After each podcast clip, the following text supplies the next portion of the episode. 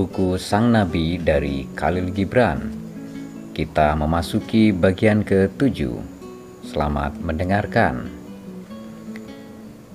Dan seorang ahli perbintangan berkata Tuan, apa itu waktu? Dan ia menjawab Kau akan dapat mengukur kemustahilan mengukur waktu.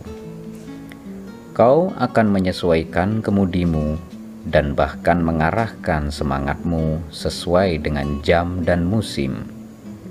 Dengan waktu, kau dapat membuat arus di tepi sungai, di mana kau dapat duduk dan melihatnya mengalir.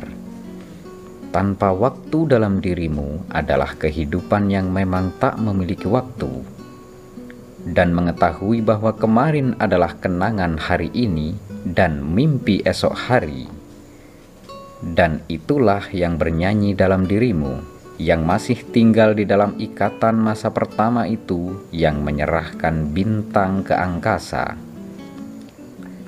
Siapa di antaramu yang tidak merasakan bahwa kekuatannya pada cinta tak terbatas?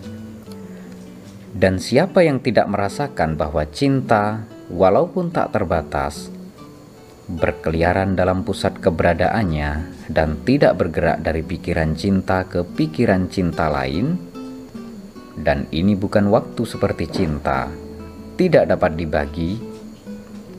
Namun, bila dalam pikiranmu kau harus mengukur waktu dalam musim, biarkan masing-masing cuaca berputar di seluruh musim, dan biarkan hari ini memeluk masa lalu dengan kenangan dan masa depan dengan penantian dan salah seorang tetua kota berkata, "Bicaralah tentang kebaikan dan kejahatan."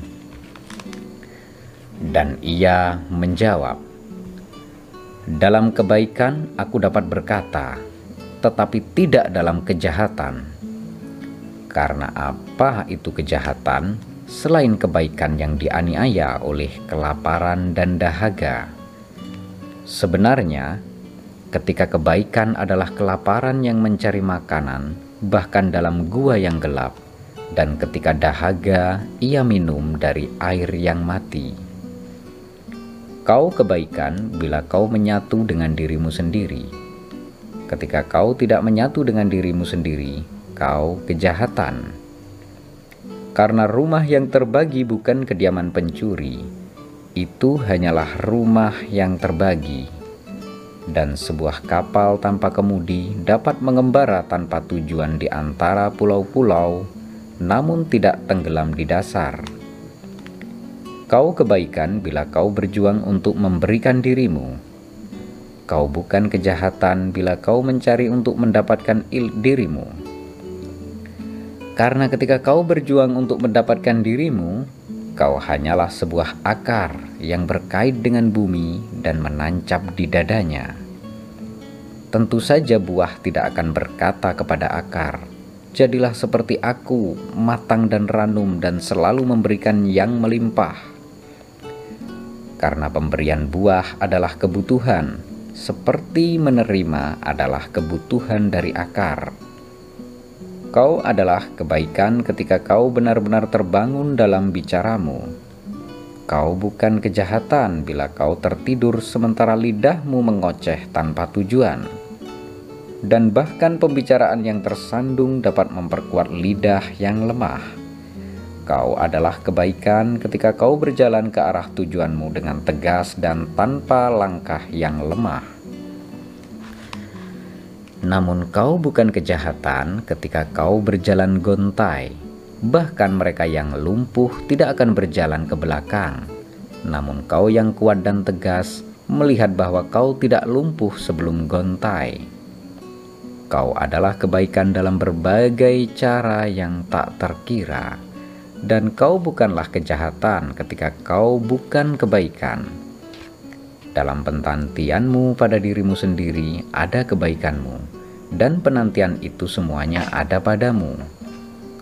Namun, pada beberapa di antara kamu, penantian itu tercabik oleh kekuatan lautan, membawa rahasia sisi bukit dan nyanyian hutan.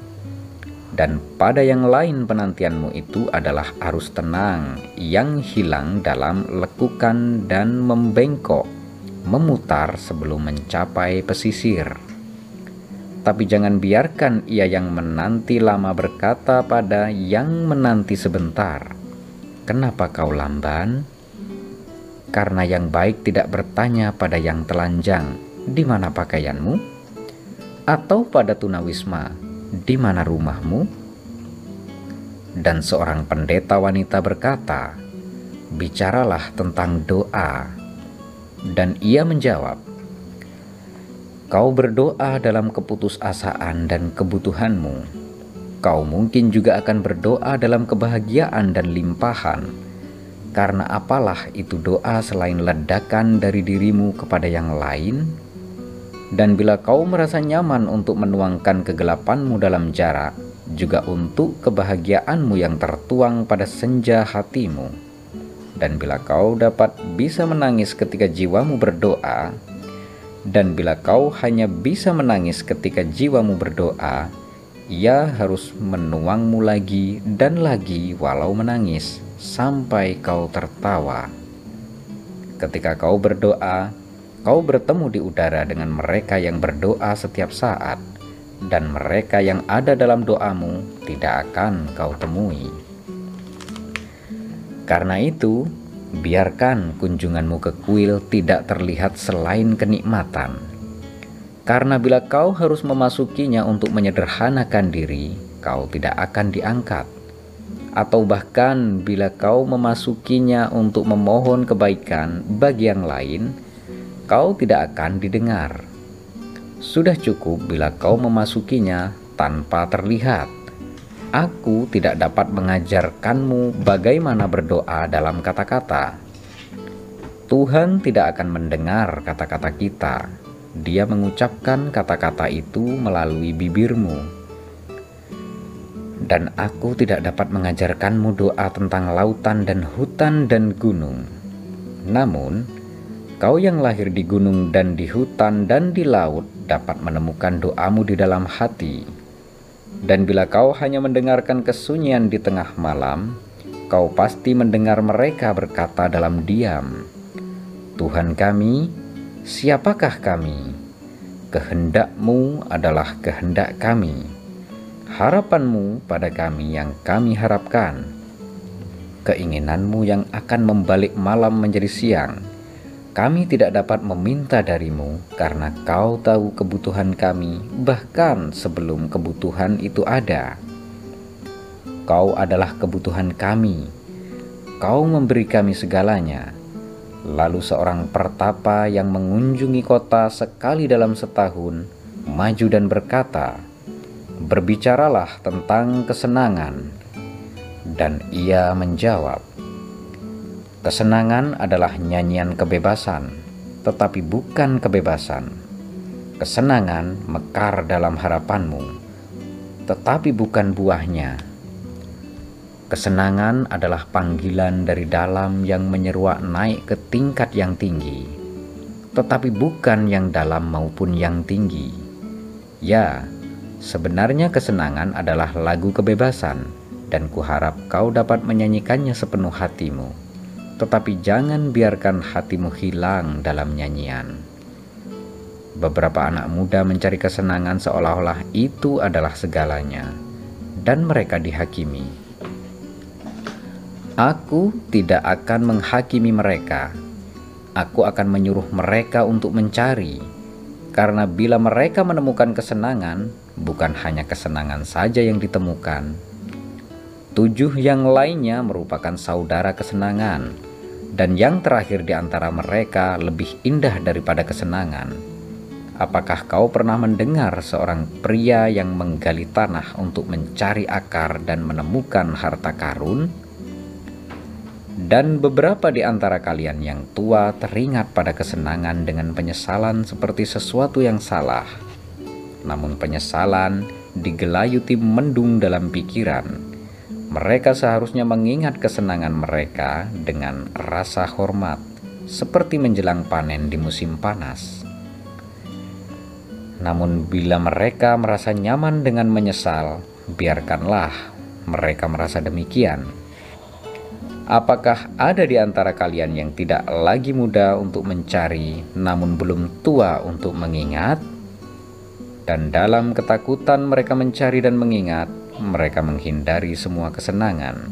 Bahkan mereka mengabaikan dan menentangnya. Tetapi bahkan dalam apa yang mereka lakukan, mereka menemukan kesenangan.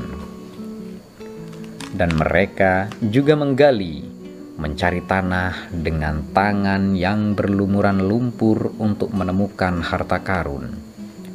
Tetapi katakan padaku, siapakah dia yang dapat melawan semangat? Haruskah burung bulbul melawan kesunyian malam atau bintang jatuh? Haruskah apimu atau asapmu memberati angin? Berpikirlah, apakah semangat adalah kolam diam yang dapat kau ganggu? Seringkali dalam menyangkal dirimu sendiri merupakan kesenangan bagimu, tetapi tidak mengirimkan harapan dalam keberadaanmu. Siapa yang tahu apa yang terjadi hari ini menunggu esok hari? bahkan tubuhmu tahu warisannya dan kebutuhannya, dan tidak akan menyangkalnya.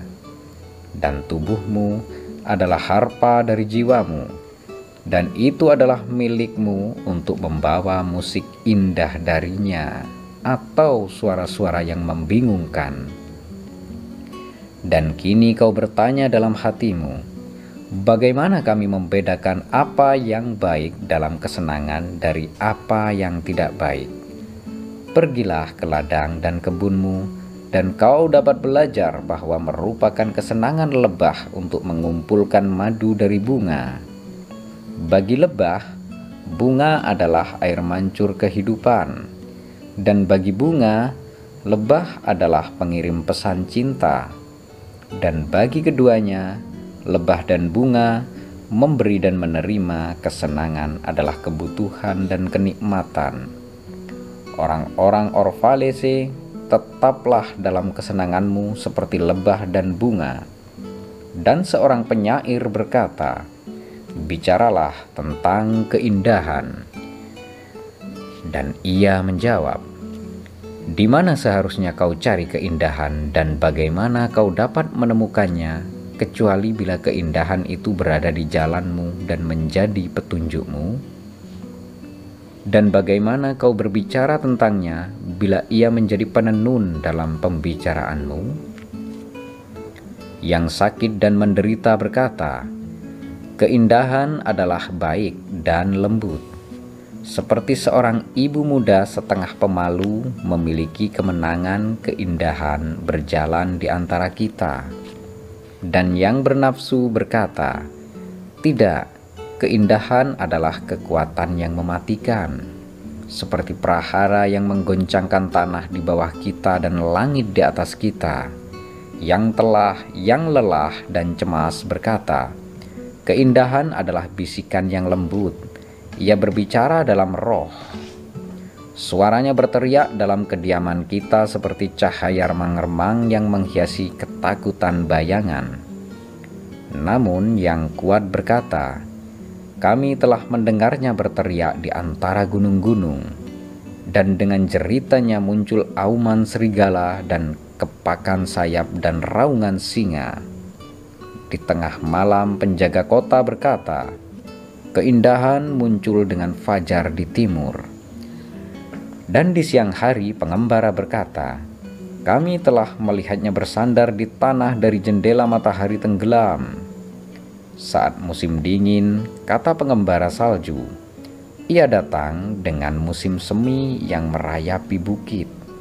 Dan di musim panas pemetik buah berkata, kami melihatnya menari dengan daun-daun musim gugur, dan kami melihatnya pergi dengan salju di rambutnya.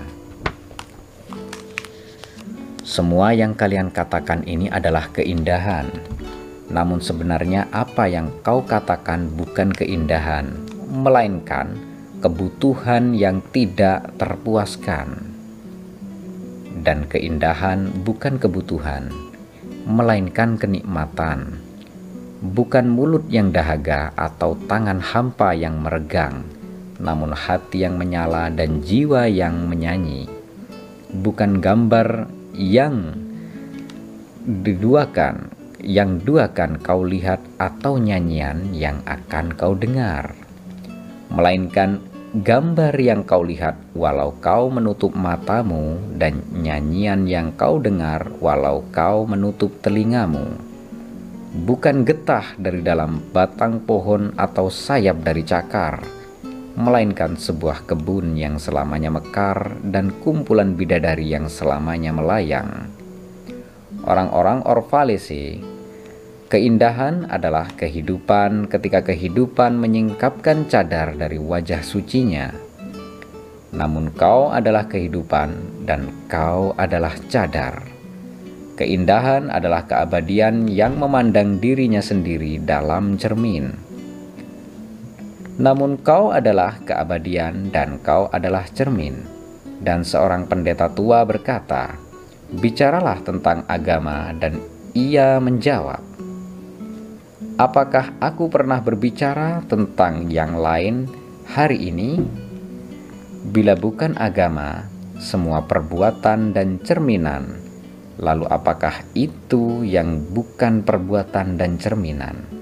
Selain bayangan dan kejutan yang muncul dalam jiwa, bahkan ketika tangan memecahkan batu, siapa yang dapat memisahkan keyakinannya dari perbuatannya atau kepercayaannya dari kesibukannya? Siapa yang dapat menebarkan waktunya di depan sambil berkata, ini untuk Tuhan dan ini untuk diriku sendiri. Ini untuk jiwaku dan yang lain untuk tubuhku. Seluruh waktumu adalah sayap-sayap yang mengepak dari dirinya ke dirinya sendiri. Ia yang mengenakan moralitasnya selain sebagai pakaiannya yang terbaik, lebih baik telanjang. Angin dan matahari tidak akan merobek lubang pada kulitnya dan ia yang menjelaskan perintahnya dengan etika memenjarakan burung di dalam sangkar. Nyanyian yang paling bebas tidak datang dari balik terali. Dan ia yang dihormati adalah sebuah jendela, membuka dan juga menutup. Belum mengunjungi rumah jiwanya yang jendelanya berasal dari fajar ke fajar. Hidup sehari-harimu adalah kuilmu dan anganmu Ketika kau memasukinya, ia mengambil seluruh dirimu, mengambil cangkul dan bajak dan garu dan seruling, benda-benda yang menghiasi kebutuhan untuk kesenangan. Karena dalam pertempuran kau tidak dapat muncul ke atas keberhasilanmu ataupun jatuh di bawah kegagalanmu. Dan diambil juga seluruh manusia. Karena kekaguman, Kau tidak dapat terbang lebih tinggi daripada harapan mereka ataupun merendahkan dirimu lebih rendah daripada keputusasaan mereka. Dan bila kau tahu Tuhan, tidak ada pemecah teka-teki daripada melihat dirimu. Lebih baik kau melihat dia bermain dengan anak-anakmu. Dan lihatlah, kau harus melihatnya berjalan di awan meregangkan lengannya dalam kilat dan turun dalam hujan. Kau harus melihatnya tersenyum dalam bunga, lalu naik dan melambaikan tangannya dalam pepohonan. Terima kasih dan bersambung ke bagian delapan.